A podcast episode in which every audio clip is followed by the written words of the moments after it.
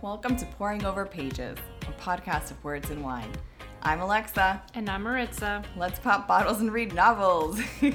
what we do best. Yes, exactly. What we do best. Thank you guys all for catching us for episode three, the third one, coming in hot. That's a milestone. It is. And and I've loved all the books we've read, all the wines we've poured, and this is just getting better with each episode. Yeah, and, and even more importantly, I think we've just loved having conversations with everybody, all the feedback that we've received, all the kind words about not only the podcast but the books, the wine, everything that we've been, you know been discussing for the past couple of weeks. So this is uh, really all for all for you guys, and we're just so excited to have you on this journey along with us. Yes, and thank you all so much for your feedback on my wine selection for this next book. We'll get into that just shortly, but um, I'd love to touch upon the book that we chose, which, by the way, was hilarious. Yeah, let's let's start with just a sort of brief introduction into the book. I I do know that some people, some of our now regular listeners, we can say Ooh, that. regulars. Um, some of our loyal listeners uh, have read this book. Um, others are very excited to you know to do that. So as usual, we're not going to provide too many spoilers or any spoilers. We just want to get people to you know be interested in the book and and use it as a catalyst for conversation as we are doing today. This is a book that is, as Alexa mentioned, absolutely hilarious. I loved every second of this book. This is The Guncle by Steven Rowley. So this is a, a pretty new book. It came out a couple months ago. It's only available on hardcover as of now, and of course, audiobook. And the reason that we chose this book, or one of the many reasons that we chose this book, is because it's really a book in so many ways about grief. Mm-hmm. It's about loss, it's about isolation, it's about family and family dysfunction. But it's also, you know, a, a very funny book. And it's written from the perspective of this very uh, eccentric gay main character named Patrick, a sort of semi washed up sitcom star yeah. who has a lot to say and personal trauma and and a really difficult situation within his family makes it so that he has to take care of his brother's two children, six and yeah. nine years old, Grant and Maisie. So this is really his first moment coming out of isolation, so to speak. He spent quite a bit of time after working on this very popular sitcom on his own, trying to regroup, trying to understand what he really wanted to do with his life. And, and, and we'll talk about that. We'll talk about these sort of issues of isolation and how they're tackled in the book. But really, what this book does is create, I think, an incredible sense of compassion for mm-hmm. the character. That hard outer shell, um, we see through it, I think, from very, very early on in the book. And the reason that we also felt this was an important book is because it details grief and and sadness and difficult things in a very funny way. And it goes to show that storytelling can be the way to relate to someone else's story, that storytelling mm. can make us feel really like we're not alone. And that shouldn't sound like something unusual. We've sort of said that before. But I think this novel is really the perfect example of how an author can do that. You know, create compassion for someone who at moments is even like a little bit annoying. exactly. I pictured him the whole time as um like a fit Nathan Lane like from yes, Birdcage with that yes. with the sass and the wit. So you guys will get into that, but he he tells a good story. You're not the first person to compare this book a little bit to The Birdcage. Mm-hmm. It definitely has that vibe. It's just so funny. It's so witty. It's so well written. And it sort of reminded me of me a little bit only because I don't really know how to talk to children. I I talk to them like they're adults, and when they don't understand me, I'm just like, oh, what is wrong with this kid? It's like it's a kid. so I enjoyed it for that reason. But before we dive into some of these heavier topics, and we have some quotes that we want to to discuss and things that we want to go over. Um, I did want Alexa to touch on. We're doing something a little bit different today with the wine, right? Yeah. We're we're not going to dive fully into the the wine yet, but we did want to touch on the fact that you guys helped us decide what yeah. to do for this episode. Exactly. So, as some of you may have seen on our uh, Pouring Over Pages podcast Instagram page, go follow it. Um, we did a poll quickly asking if you wanted to see a wine pairing or a wine cocktail pairing. Um, since this book does, you know, lean a lot towards cocktails, I figured it'd be fun. And you spoke, we listened, and I am doing an Aperol Spritz, my favorite kind of spritz, with um, Casa de Farive Valdobbiadene Prosecco. I, I, yes, sparkling, bubbly. So we'll dive into that later, but it's definitely one of the first drinks that they mention of many drinks in this book. Of many drinks. And and just as always because we are creatures of habit. We are drinking that right now. Yes. It is currently 1:43 p.m. on a Monday. As we record. Labor Day Monday. Labor Day Monday. We're not working, uh, but we are drinking these delicious Aperol spritz that Alexa made. So you'll hear us cheersing, and you'll probably hear the ice sort of wobbling in our glass. We're trying to keep it authentic here. Very authentic. We, we don't hide anything from you guys. Nope, nothing at all. We're an open book. no pun intended. All right, so the Guncle. Now, as as I mentioned at the very beginning, we're introduced to a character that is very much in self-isolation. This is a character who's living in Palm Springs, lived a very luxurious, still lives a very yeah. luxurious, albeit you know, um, isolated life. Very well known for his his character in a sitcom, and once that sitcom came to an end, he felt the need to retreat. And we do find moments in the book that talk to us a little bit about why that happened, and we dive into his personal past a bit more. But at the very beginning, on, on page 10, we're just, you know, he's described to us as he was simply done. For nine years, he had given a side of himself to the world, and what he had left, he owed no one. So he felt drained. Yeah. Right? we could all feel that at times. yeah, we can. And I think that that's what made the book relatable from the very beginning. Mm-hmm. Is just being being introduced to a character that was undergoing something that I think everybody can relate to. This this idea of needing to recharge on your own because the world has already taken so much from you. You know, sometimes people who are overly compassionate or overly empathetic can experience that that sort of energy suck uh, it's not necessarily in the fault of the people who do the energy sucking. uh, it's just sometimes the way that people engage with others, and it can be incredibly difficult. So I found him to be incredibly relatable for that reason from the very beginning. And as I mentioned, because of a personal tragedy, which we learn about very early, so this isn't necessarily a spoiler.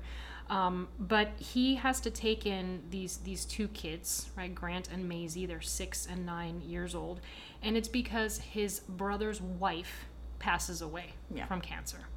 And you'd think, okay, well, why can't his brother take care of the kids? Well, the, the brother developed an addiction while he was treating his wife, while he was taking yeah. care of his wife. So, what I appreciated about that storyline is that it goes to show that there are other people who become, um, what's the word, uh, who also bear a sickness, an yeah. illness when you have someone else in your family who is undergoing something so incredibly difficult. Yeah, so it's not just the person that's dealing with it, but also the people around them having to cope, and that might also turn into what sickness like addiction. Exactly, and and Greg, that's the name of, of Patrick's brother. So Patrick, the main character, Greg, the brother. Greg really um, dives into that a little bit and explains that this became something secretive because he had to keep this facade. You know, he had his wife sick and he needed her to feel like everything was going to be okay when she was gone, right? Mm-hmm. So this mm-hmm. addiction was, of course, a secret.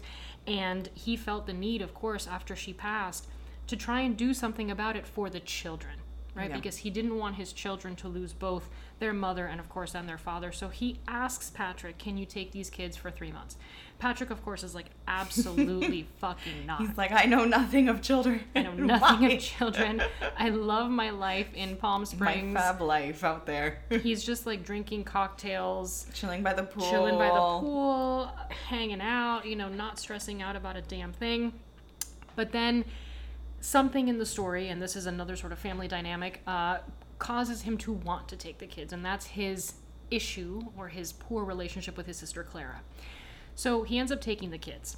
And what I really love is that these kids are so well developed in the book. Oh, I they mean, really are. They have such bright and funny personalities and you don't you know sometimes in books when you have a lot a lot a lot of banter and a lot of quotations sometimes it gets a little bit confusing and you don't know who's doing the talking in this case each character was so unique that i did not need to double check and no. verify who was speaking because you knew that when a su- very silly childish question was asked it was probably grant. Yeah. Or when a really sassy kind of young girl question was asked you know that it was Maisie.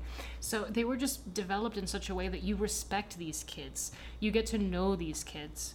And for someone like me who doesn't i don't have relationships with young children. I don't have any like young children around me in my life i have cousins who have kids, but they don't live here. So for me, this was as close as I get really to, mm-hmm. to understanding sassy young children.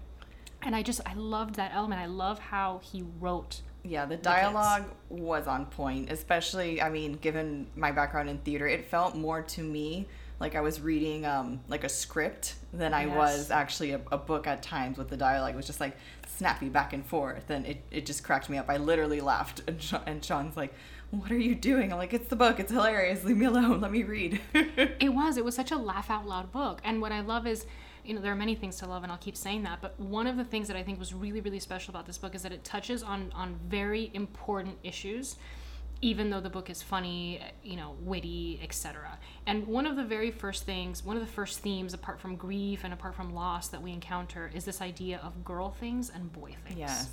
Right. So Maisie is there's a scene where Maisie is uninterested in going into the pool because she doesn't have a bathing suit that she likes. It's like a traditional girly one piece bathing suit. And so Patrick takes her to go buy a new bathing suit and she likes, you know, sort of long sleeve shirts and shorts. She doesn't like those girly um, so to speak, bathing suits. And so they go and they buy her a new bathing suit. And one of the things that he says to her, one of his guncle rules, which is a theme throughout the book, all these little There's rules. so many of them, yeah. So many, I and they're all them. so good and so true. But one of them is that boys can do girl things and girls can do boy things, and that that shouldn't even be a guncle rule because there shouldn't even be boy things and girl things to begin with. That people should just do what they want. Amen. Preach, Patrick. Right? It's so so simple. And that brings us back. I mean, something that I have enjoyed very much about reading all these different books and fil- you know filming all these episodes is that it also brings us back to other episodes and other mm-hmm. books that we've read and that right there reminded me very much of Untamed. Yeah. By exactly. Glennon Doyle. This idea that we don't have to pigeonhole ourselves into these categories. Instead, we can just be who we are and use those categories as, as, as nothing. Yeah, as, as, throw, a, throw, the categories out and just yeah. be yourself. Don't if you want to use them as a point of reference, sure, but in reality, they don't matter. So I really appreciated that he touched on that. And of course, him being a, a, a very flamboyant gay main character, it allowed for us to to sort of to, to feel like these conversations were natural. Yeah. Right? It wasn't forced. A lot of these things that he talks about didn't feel like the author trying to put some progressive message into no. the book. It felt very much like the main character was the right conduit mm-hmm. for these conversations.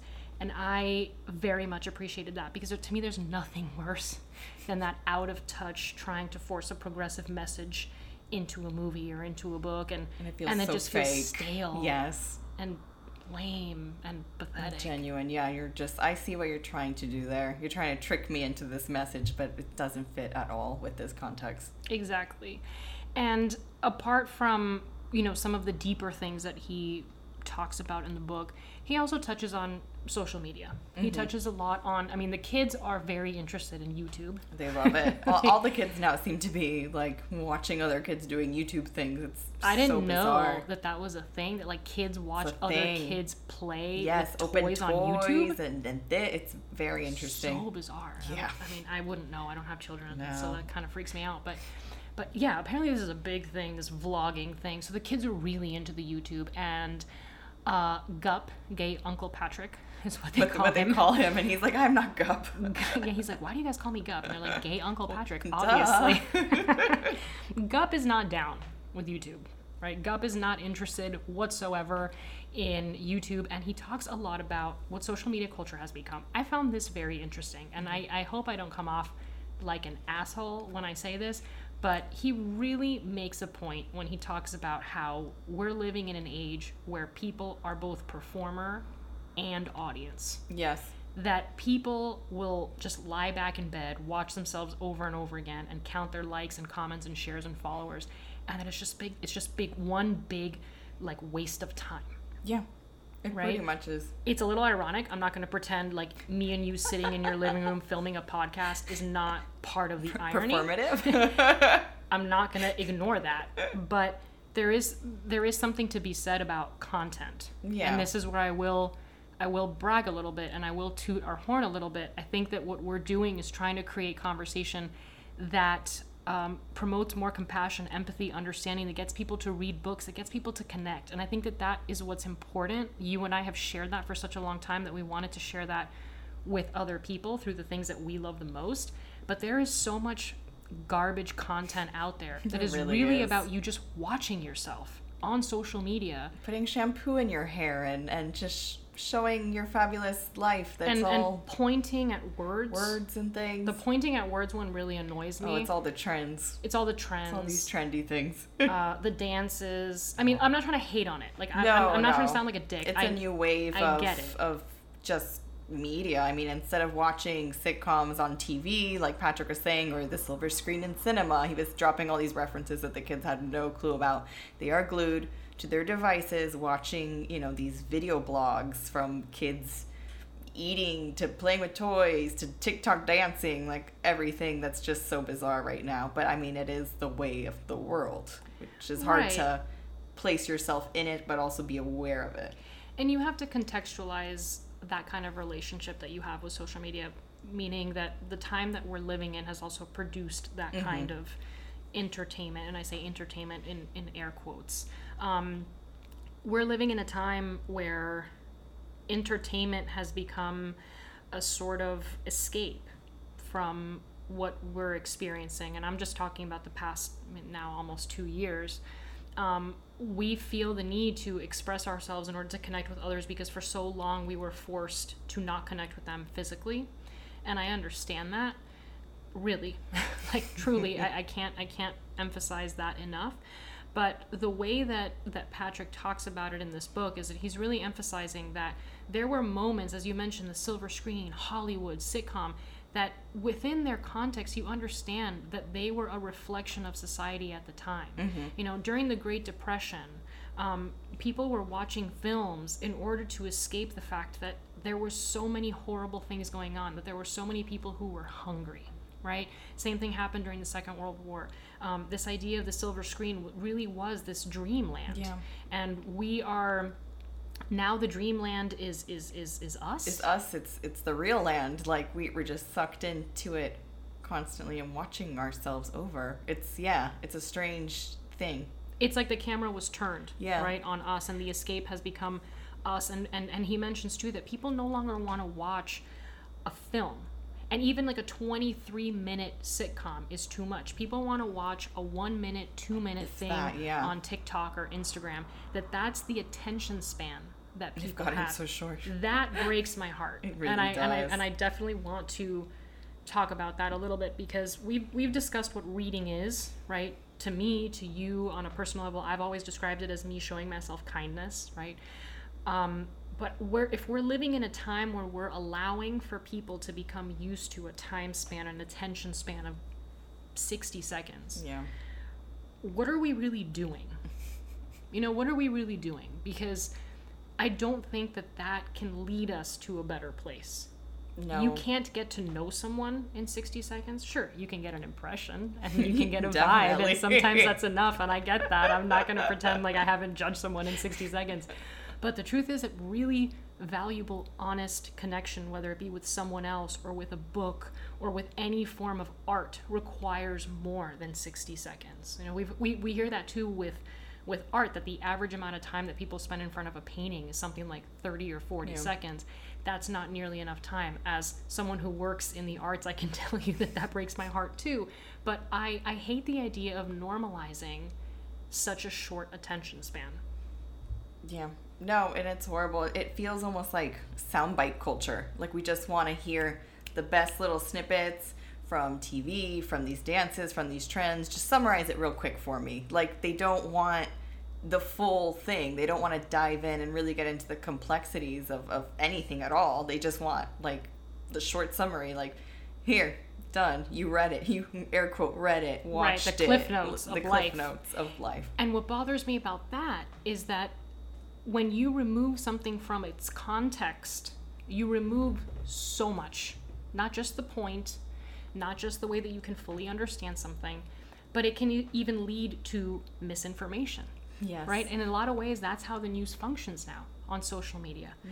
You know, a soundbite is enough for someone to be turned off by politics or by the things that are happening all around us in the world. And these sound bites are taken so literally and out of context that we put ourselves in a position where we can't properly communicate with one another. Definitely. There are so many times when someone's quoted the headline of an article without reading the article and I'll know exactly which which article they're quoting. And I'm like, no, that was just the headline. When you right. get into it, it's not actually that. It's this, and that's the way the world functions now. People don't have the capacity for more than just a few seconds here and there. And headlines are meant very much to reel you in. The intention is yes. for you to then read the damn article. The person who writes the article is not the same person who writes the headline. Right. FYI. Right. People don't know that. People don't know that. And I find that crazy. But, you know, but again, like that's the world that we are living in. This quick information, quick video on YouTube, quick soundbite, quick video that, that is supposed to be all encompassing, but it's not all encompassing. And so, what I ask is for people to slow down, for people to take things in context. It's one of the reasons why I really love The Atlantic. Mm-hmm. I think you know my love yes. for The Atlantic. I am a subscriber of many years and it's and it's a magazine that really takes into account the context. It's it's not just news, it's real stories.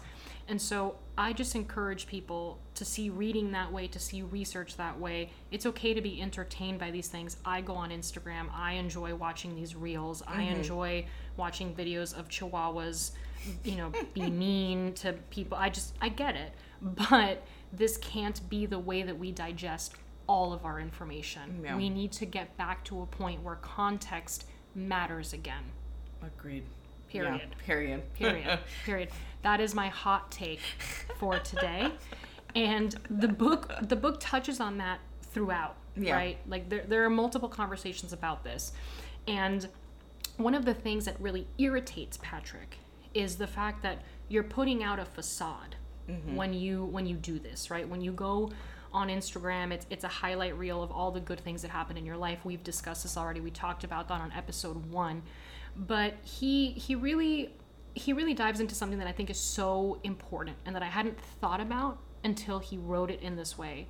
But on page 201, he I believe he's talking to his sister Clara. They don't have the best relationship. No. She has a hard time understanding him, sees him as a selfish person. Um, and he says, What do you think gay people do? Have done for generations. We adopt a safe version of ourselves for the public, for protection. And then as adults, we excavate our true selves from the parts we've invented to protect us. It's the most important work of queer lives. That breaks my heart. That breaks my heart. And it's so synced. I mean, those are those are three sentences. Yeah.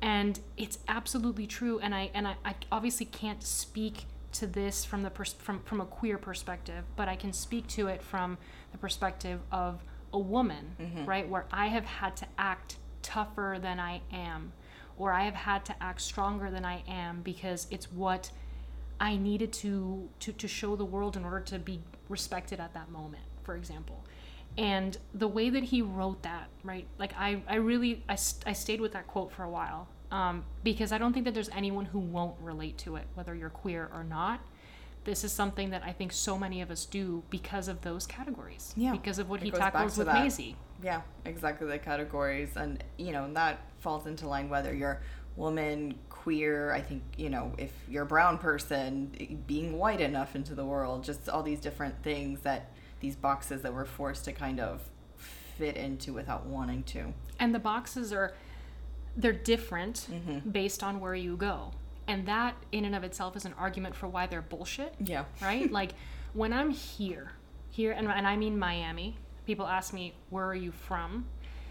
What they're really asking me and you can I, th- I think you'll agree with me. What they're really asking is where are your parents from, yes. or what's what's your heritage, yeah. or however people want to phrase the question. So people ask me in Miami, where are you from? I usually say, oh, I'm from Nicaragua. But if I'm not in Miami and someone asks me where I'm from, I say, oh, I'm American. I'm from Miami. And then there's always this like weird little glitch. Like, huh? They're like, oh, but but like, but what? Where? Where? Right. Like, like... Oh, but wh- my favorite is where are your parents from? I'm just like, uh, my parents are from Nicaragua.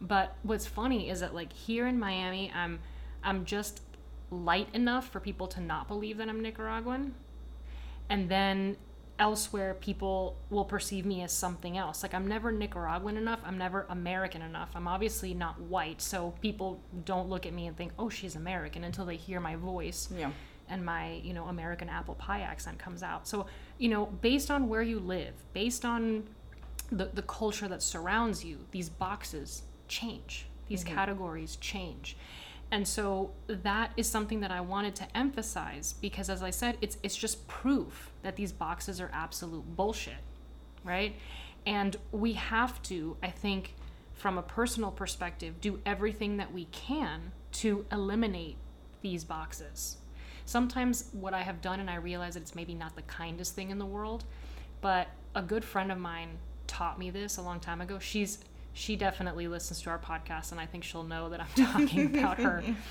She might not even realize how much of an impact this made on me, but she said to me once, she said, Maritza, when someone asks you something like that, that makes you a little bit uncomfortable because they're trying to place you in a box, mm-hmm. just say, What do you mean? Ah, I love it. and then they're forced to try and rephrase what they're implying. And it never works out for them. You know, because I had someone be like, "Oh, you're Nicaraguan? You don't look Nicaraguan." You're like, "What does Nicaraguan and I was like, like?" What do you mean? And they're like, "Oh, eh, it, you're well, just Nicaraguan people are normally like really dark." And I was like, "Well, Nicaraguan people can look like anybody. They can look like me, you know, like but it's just funny because you force people to say the thing that they were trying to hide by asking the question in this other way. It's amazing. And so it's just so simple. What do you mean? What do you mean? I'm gonna use that next just time. Use it. It's the best. It's the best. You see people really crumble.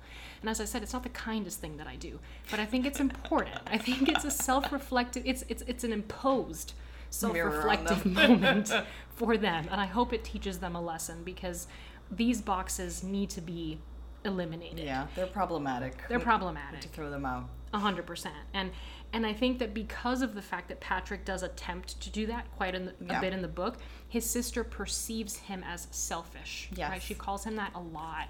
And he says to her, You think I'm selfish. You think everything's about me. Me, me, me. Always have.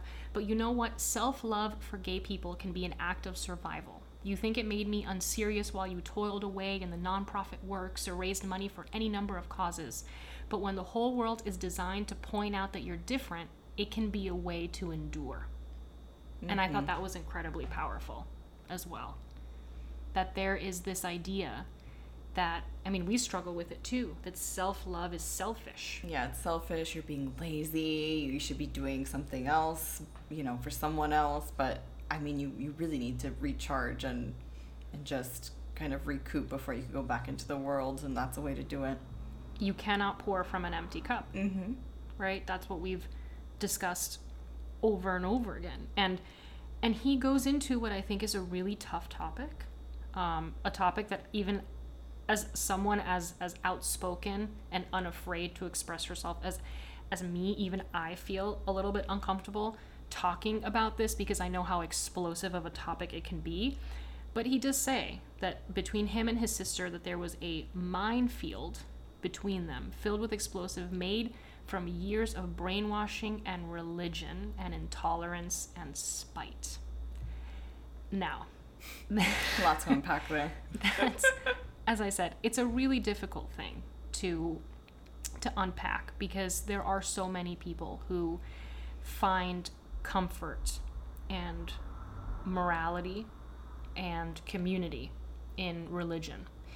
And I think that sometimes when you're in it, you have a hard time remembering that sometimes that exclusivity and that doctrine can lead to ignorance hatred and a lack of understanding for people who are not like you. Yeah.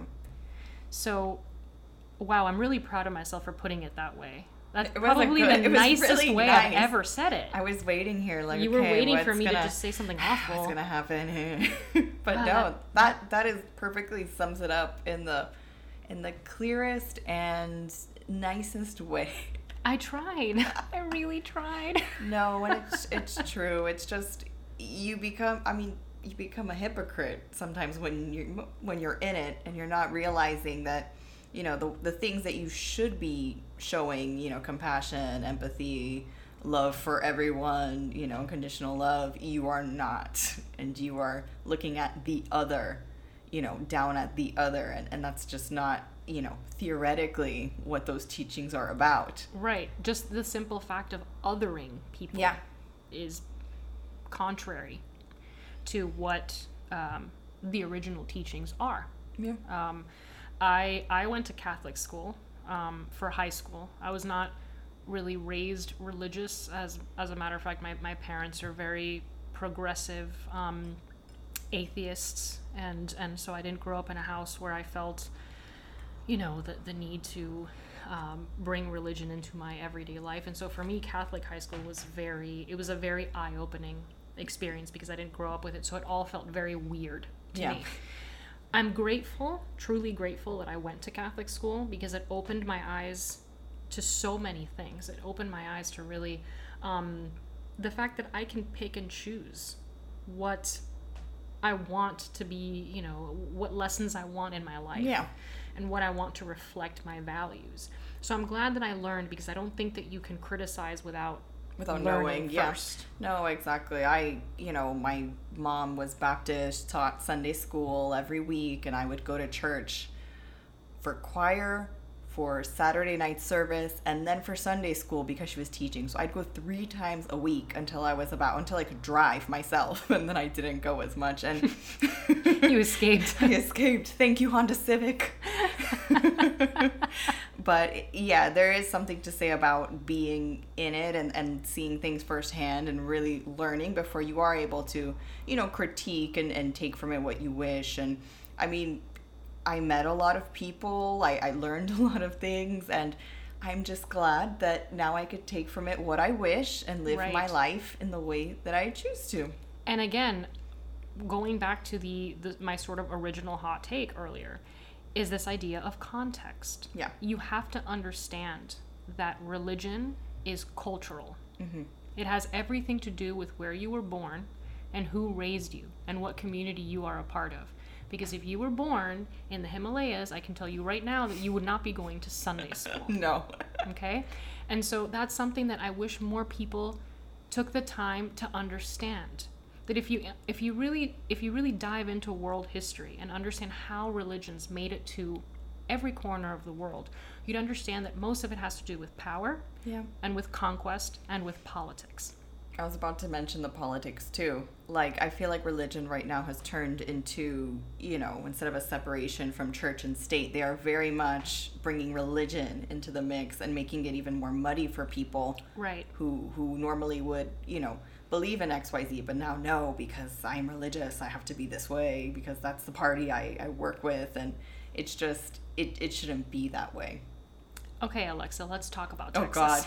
Oh, God.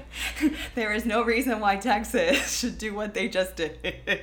and that's exactly why they did what they did. And I will say this, and this will be, you know what? Never mind. This is my hot take. Okay, this is gonna be my hot, hot take. take. Go. This is my real hot take. the topic of abortion is something that was galvanized by the religious right merely 40 to 50 years ago because they could no longer campaign on issues of segregation.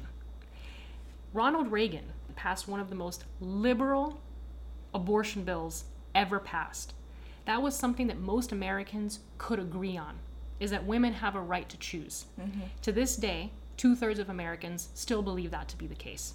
The only reason that this issue has become political is because the religious right needed they needed a moral stance on something that could galvanize a base, a religious base, to get them to keep voting. Yeah. Look it up. I'm not making this shit up. And that's exactly what the problem is is that if you don't take this issue in context, you don't realize that it hasn't always been this way. There is no mention of abortion in the Bible. No, definitely Nowhere. Not. There's mentions of, of whores and lepers, but right. no uh, no abortion. And we love whores we and love lepers. Them. we love them. But there is no mention of abortion in the Bible. And let's remember that the Bible as it is today is a collection of books that was chosen by a group of men in the Council of Nicaea.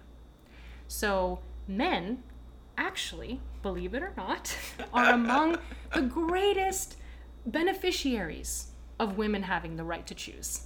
They are. So let's just let's just remember that context matters, and that is why this book is so important because it touches on these issues in a light-hearted, sweet, funny, deep way. And yet, you and I can dive into this. Yeah. And it's all because of the themes and the questions that are asked in this book. That's what's important. Yeah. That's what really makes this book so incredibly special. It really is. And I also wanted to touch on uh, the quote that we posted on, oh on Instagram. Yes. We always, Alexa always chooses a quote. Um, well, actually, yeah, let's talk about that process a little bit. Oh, yeah. How we prepare for these podcasts because we both read the book. And what I do is that I actually collect a, a list of quotes from the book that I think will make for good discussion topics, which is why I reference quotes so often. And then Alexa will choose one that she feels uh, really sort of you know is, is all encompassing of, of the book or one of the discussion topics that we think yeah. will tackle and that we think is interesting or important. And i think that we've chosen quotes that have been empowering and interesting and that have really um, you know just aimed at exactly what we've talked about. But this one i think is really really really special. It's a good one. Because it really does in this one short sentence sort of sum up everything we've talked about. And it's normal is a terrible thing to aspire to. Yep. Amen. Fuck those boxes. normal those categories. Normal sucks. What even is normal? Normal is what has been dictated to yeah. you. And who dictated it? Again, context. Ask who is creating these categories and how are those categories benefiting other people? Mm-hmm. Why is keeping you in your place so important? Exactly. Right? Ask yourself these questions. And so normal is a terrible thing to aspire to became I think just such a wonderful it's like a nice mantra yeah. to, to tell yourself and empowering because it's true. Like what is normal? Normal is so subjective. Right. And you know, like you're saying, who is is telling you what is normal and why? So. And who is benefiting and mm-hmm. who is profiting from that. I I have a very wise friend who who said to me, when I'm feeling insecure about something, like, oh, I'm not skinny enough or my hair is not thick enough, I ask myself, who is profiting from my self doubt? Tell me that's not like the smartest thing you've ever that heard. so smart. It's absolutely true. And so this idea of normal, what the fuck is normal? Who is normal? I don't know anybody who's normal, quite no. frankly. I everyone that I know is an absolute mess, and I love that because as we've already talked about, no one knows what the fuck they're doing. No. Just be your genuine, true self. We're all just doing our just damn do... best. We really, yes. really, really, really are.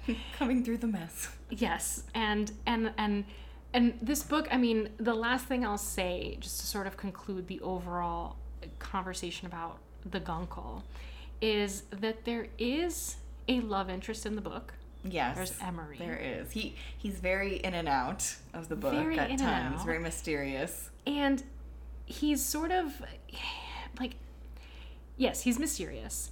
And he's given importance, but only in the way that you would give importance to a possibility. Yeah. And I found that so refreshing because at the end of the book, you don't know if they're together. You don't know if there's anything really going on. You know that he's around and mm-hmm. that he's mm-hmm. around in a positive and supportive way, right from the last scene in the book, but we don't really know what's happening. And and Patrick at one point is is sort of talking about how he thinks that Emery isn't right for him, but he he also knows that he wasn't wrong for him. Right? That Emery was this person who's full of life. He's a yes and he's a no, and that the whole point of, of leaving Palm Springs, right, because eventually he does, and coming out of isolation was to stop making excuses and to stop saying no. So Emery, to me, is the sort of physical manifestation of possibility yeah. in the book. And I love that it wasn't like your traditional love story. It wasn't a happily ever after like beach read yeah. or or happy, happy for, for nows, now. happy for nows, excuse me. But it really is just this idea that if you remain hopeful and you remain open and you remain uh, willing to accept that possibility in and of itself is magical, that everything else can fall into place alongside it. No, it was perfect. At first, I was a bit confused because I thought it was going to be like me love interest at the end and this and that. So I was like, they're not giving him enough airtime for me to understand this. like, I don't know Emery well enough. Am I rooting for him? Am I not? not? What's Yeah. the character on this guy? I'm just getting these bits and snippets. But then at the end of it, I, I understood why he wrote it in that way. And I Mhm. was glad for it because at first I'm like, he's missing a whole chapter on this guy. I don't know anything. But no, I'm, I'm glad he did it in that way because it was a manifestation of possibilities and opportunities and, and it presented itself perfectly for Patrick and, and totally, you know, helped him doing all the other things that I'm not going to mention later on in the book. Right. Yeah. Well, I guess we'll just call it coming out of isolation. Yes. Right. Out of isolation in all senses of the word. And it just shows that he really was focused on his recovery, focused on the children, focused on what his life could be after everything that had already happened. Mm-hmm. So Emery was a really interesting character to me because even though we didn't get to know him that well, in a weird way, because you don't, you are intrigued Yeah. and you're hopeful and you're excited for Patrick and you're excited for what's to come because that's really how the book ends is is it's a Yeah. myriad of possibilities and I really I loved that and so I think um, I'll, I'll end it with this the very one of the very last things that is said in the book is that there are two tragedies in life one is not getting what you want and the other is getting it and Patrick had lived both but the second was preferable so always keeping in mind what can and can't be possible, but being grateful for whatever it is that does come and doesn't come. You know, that happy for now, that theme, I think it remains in Yeah. the Guncle. I'd have to agree. And, you know, I love how all of these books tie together thematically in different ways so we could look back and reflect on them. Absolutely. And and and we'll continue to do that. And so we, we encourage everyone if, if you're if you're reading these books or if you're at the very least you're listening to the podcast to to read them in order or think of them in order because we, we do want to jump back and reference them because in so many ways they're in conversation even if it's just just through the connection that we're making you know with them so again the Guncle by Steven Rowley an incredible novel highly highly highly recommend please uh, send us your thoughts tell us what you thought of the book and keep the conversation going because we we really love this is just this is just a top novel for me definitely one of my was favorite reads of 2021 No, I got sure. through it in the plane ride. I'm like, oh, this is amazing. you read it in five minutes dude I read it on an eight hour plane ride and I didn't even take the whole eight hours. Look at you. You're turning into an avid reader. Look at you. Look at me. I, It wasn't very hard to turn me into a wine drinker, but so I'm very proud.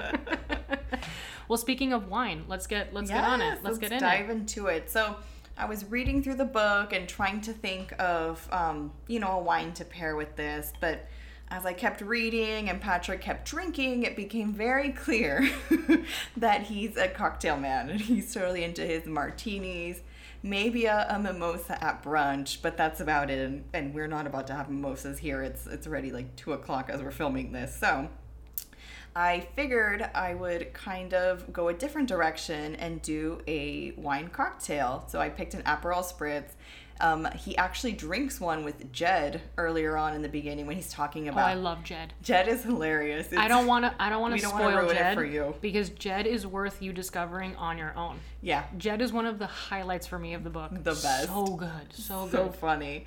But Jed makes an Aperol Spritz and he's there drinking it. And I'm like, yes, Palm Springs is hot and sweaty. And you're only, you know, the only place to go when it's daytime is by the pool. And what a perfect pool drink. And, and that is why I brought it to us. Um, So, for some of you who may not know what an Aperol Spritz is, it's pretty much an Italian based um, wine cocktail, um, commonly served like as an aperitif um, before dinner drink.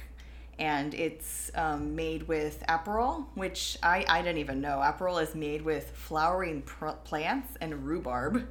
Um, it's kind of a bitter taste, kind of a liqueur, if you if you will um, made with Aperol, Prosecco, um, a bit of soda water, and then you garnish it with an orange slice.